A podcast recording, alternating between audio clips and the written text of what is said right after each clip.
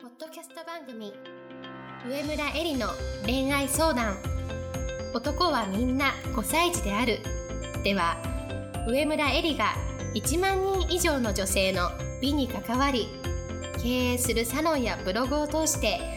3000人以上の男女の悩みを解決してきた経験から周りを輝かせて自分の輝き自己実現していくためのメソッドをお伝えしていきます。それでは今回の番組をお楽しみください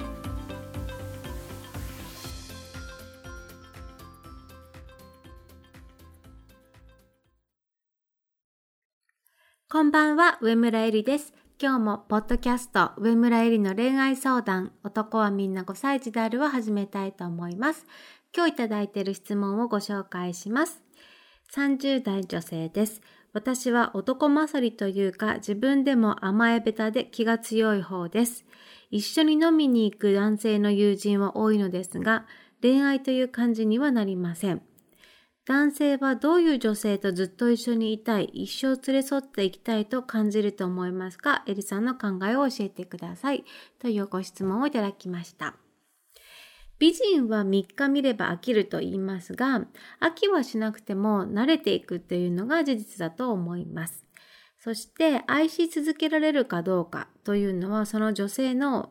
人間的な魅力によると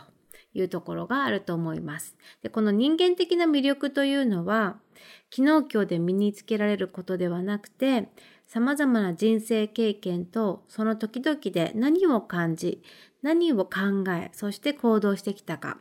その総合的な蓄積がこういい具合に寝かされて熟されていよいよ仕草や言葉遣いや気遣いや雰囲気や立ち振る舞いとかオーラに現れてくるものなので人間的な魅力が大事と言ってしまえば、まあ、それでおしまいっていう感じなんで今日はですね、まあ、男性はどういう女性とずっにずっと一緒にいたいのかということを人間の本質からずっと一緒にいたい人という視点で考えてみたいと思います。今日のテーマは、えー、甘え上手、甘えられ上手というテーマでお話しします。で人間のですね、最大の不安というのは、一人ぼっちになることです。どういうことかっていうと、人間というのはお互いに結びつきを求めている動物ということです。つながりたい。目の前の相手と心でつながりたい。体でもつながりたい。そして離れていてもつながりたいと。特にこの離れてもつながりたいという欲求がここまで LINE とか SNS などのサービスが発達してきた大きな理由だと思うんですね。リアルで人と会わなくてもあのネットを介してでもやっぱり人間と人間っていうのをお互いに結びつきを求めているつながりたいという欲求があります。でお互いに結びつきを求めているというのは、まあ、言い換えるとどういうことかっていうと他人に必要とされたい他人から必要と他人を必要としたいそして他人から必要とされたいということですね。つまり甘え上手であり甘えられ上手な人が根源的な人間のつながりたいという欲求に深く応える人になると思います。甘え上手というのはあの自分のわがままをね受け入れてもらうということではありません。甘え上手っていうのはここの場合で言うと、まあ男性に相手に自分がいかに頼りにされているかということを感じさせるということです。でその結果として相手を気持ちよくしながら、相手のメンツを保ちながら自分の思惑通りにことを進めていく。まあ、つまり、思惑通りにことを進めていくって言うとなんか重いですけれども、自分の期待を叶えてしまうというのが甘え上手ということになります。で、この質問者さんは自分のことを甘えべたというふうにおっしゃってますけれども、今日はですね、上手な甘え方の3つの基本をお伝えしたいと思います。で、えー、上手な甘え方の3つの基本の1つ目は、相手に期待する行為や愛情のレベルが適切である。これが大事なんですね。期待するものが適切なので、だから相手から期待通りのものを引き出せるということです。相手へのどの程度の期待が適度であるのかっていうのは相手との関係の深さによって変わってきます。例えば、一度食事したくらいでシャネルのバッグが欲しいとかって言ってしまうと、これは適度な要求で、その期待が叶えられることはほとんどないし、期待された男性の方も嫌な思いをするじゃないですか。なんだこの女、金目当てかみたいな。つまり、期待レベルが過度であるというのは甘えベタなわけですね。甘え上手な人っていうのは相手に期待する行為や愛情のレベルが適切であると。で、この、あの、適度がどれぐらいなのか適度なのかっていうのは相手との関係の深さによって変わるということです。だからそこをうまく感じ取れる人っていうのが甘え上手ということです。で、二つ目の基本は人の愛情や行為を素直に受け入れられるということです。どうせ私はとか言って諦めたりすな、拗ねたりしないということがすっごい大事です。人の愛情や行為を素直に受け入れられる。なんとかさん、今日のお洋服素敵ですねって言われたら、え、これ、あの、ユニクロなんですとかって答えるんじゃなくて、ありがとうございます、嬉しいですって言えるかどうかというところですね。あの、男性だけじゃなくて、人から何か褒められたり、声をかけられたら、それが自分への行為だというふうに素直に受け入れられる心を持つということが甘え上手の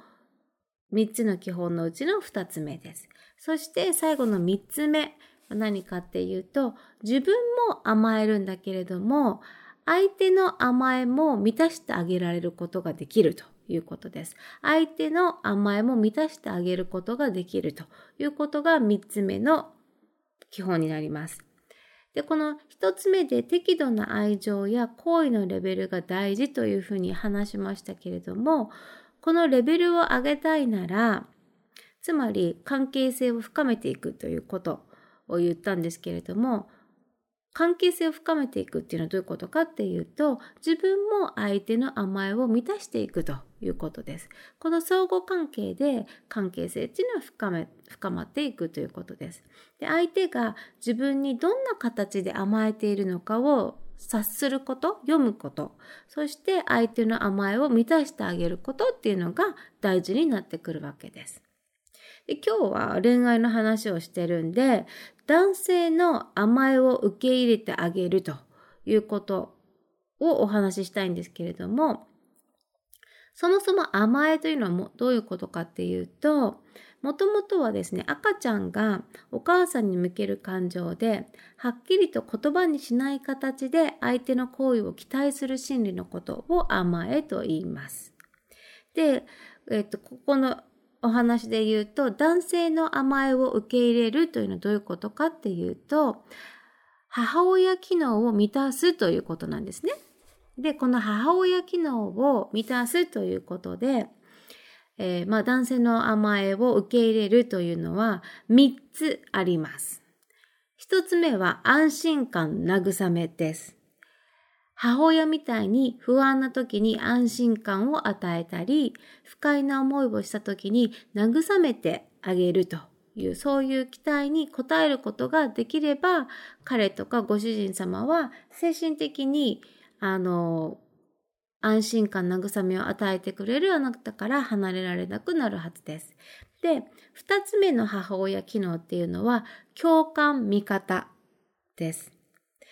男性が女性に求めるのは自分の気持ちを分かってほしい。どんな時も自分の味方でいてほしいという共感とか味方でいてほしいというものです。その男性が今どんな立場に置かれているのかをいろいろな角度から理解した上で、彼女とか奥さんという自分の立場から見ようとするんじゃなくて、その男性がどんな立場に置かれているのか、どういう感じ、感情を持っているのかをいろいろな角度から理解した上で、自分がそうだったらどういうふうに感じるのかを真剣に想像してあげるこの共感ということ。そして味方でいてあげるという態度を示してあげるということがこの母親機能を満たすということの2つ目のポイントです。で、3つ目は褒めるです。成功を素直に褒めてあげること。この男性にしてみれば、褒められることで自分の存在意義が自分で確認できる。これは男性のとしてすごく大事なことです。で、それがあのあってですね、えー、仕事で頑張ろうとしたり、えー、その結果女性に、まあ、あの男性が仕事で活躍すればメリットとして戻ってくることがあると思います。別にそのメリットを期待してやるわけじゃなくて、今日お話ししているのはあくまでも、あの、相手の心を満たしてあげるということです。その上で母親機能を満たすということが男性の甘えを受け入れるということで大事です。で、そこには3つのポイントがあって、1つ目は安心感慰め、2つ目は共感味方、そして3つ目が褒めるというものがあります。先日ですね、あの、2歳の男の子を育てている私の友人のお家に遊びに行ったんですね。で、その、あの、友人と2歳の男の子の息子ちゃんのやりとりを聞いていて、このお母さんがですね、まさしく男性の甘えの心理を満たしているという現場をですね、目の当たりにしました。で、この2歳のね、息子ちゃんが、部屋を駆け回っていて転んじゃったんですよ。で、その転んだ瞬間に、驚きと痛さで、えーんって言って、お母さんの方をね、向いて泣き始めたんですね。で、その時に、このお母さんは何て言ったかっていうと、ここにですね、見事先ほど挙げた3つが全部含まれていたんですね。まるちゃん大丈夫？って。びっくりしたね。痛かったねって。でもまるまるちゃん、今回はちゃんと両手をついて転べたよってすごいねって言ったんですね。私めちゃくちゃびっくりして、転べたことで褒められるってすごいなって思ったんですよ。今回は両手をついて転べたね、すごいねって。どんな場面でも失敗しちゃったと、ね、本人は思っているような場面でも、褒めるポイントを見つけ出すというのは女性が愛される一つのですね、えー、大きな才能なんじゃないかなというふうに思いました。で、こういうふうに甘え上手、そして甘えられ上手。これは男性にとってすごく魅力的です。で、これはあの男性だけじゃなくて人間関係全般に言えることです。なぜならば、えー、今日のお話の冒頭で話したように人間の最大の不安は一りぼっちになることで人間っていうのはお互いに結びつきを求めていてつながりたいという欲求が根源にあると。でこのお互いに結びつきを求めているっていうのはどういうことかっていうと他人に必要とされたい他人を必要としたいというこの甘え上手甘えられ上手ということがあの人間のつながりたいという欲求に深く応える人になるからというお話をしてきました。で最後にあのこの質問者さんが男勝りというか甘え下手で気が強いというふうにおっしゃってたんですけれどもあの仕事をねバリバリする女性でやっぱり多いのはどんどん気が強くなっていく責任感が強くなっていく女性だとの方が多いとは思うんですけれどもそういう女性があの見せる甘え方で男性をドキッとさせるものがあるんですね。でそれを最後にご紹介したいと思うんですけれどもそれは何かっていうと女性が自分を思い切りさらけ出すことこれも一つの甘え方としてとっても大事です。自分の辛いこととか恥ずかしいと思っていることを彼に素直に打ち明けることで男性自身があの俺がしっかり支えてあげなければというふうに感じさせることができて上手に甘えることであの可愛い女性というふうなことを演出することができます。別にこの弱弱しさを演じなさいと言っていることではなくて今日言っているお話っていうのは相手の心を満たすことが結果的にずっと一緒にいたい一生連れ添っていきたいというふうに感じさせることになりますとそれは人間的な本質からあの、お話ししてそういうことがありますというふうに言っています。なので、女は弱々しさを演じた方がいいと言ってるわけじゃないので、そこは誤解しないでほしいなというふうに思います。それでは今日のポッドキャストはこれでおしまいにしたいと思います。また来週も楽しみに聞いてください。本日の番組はいかがでしたか？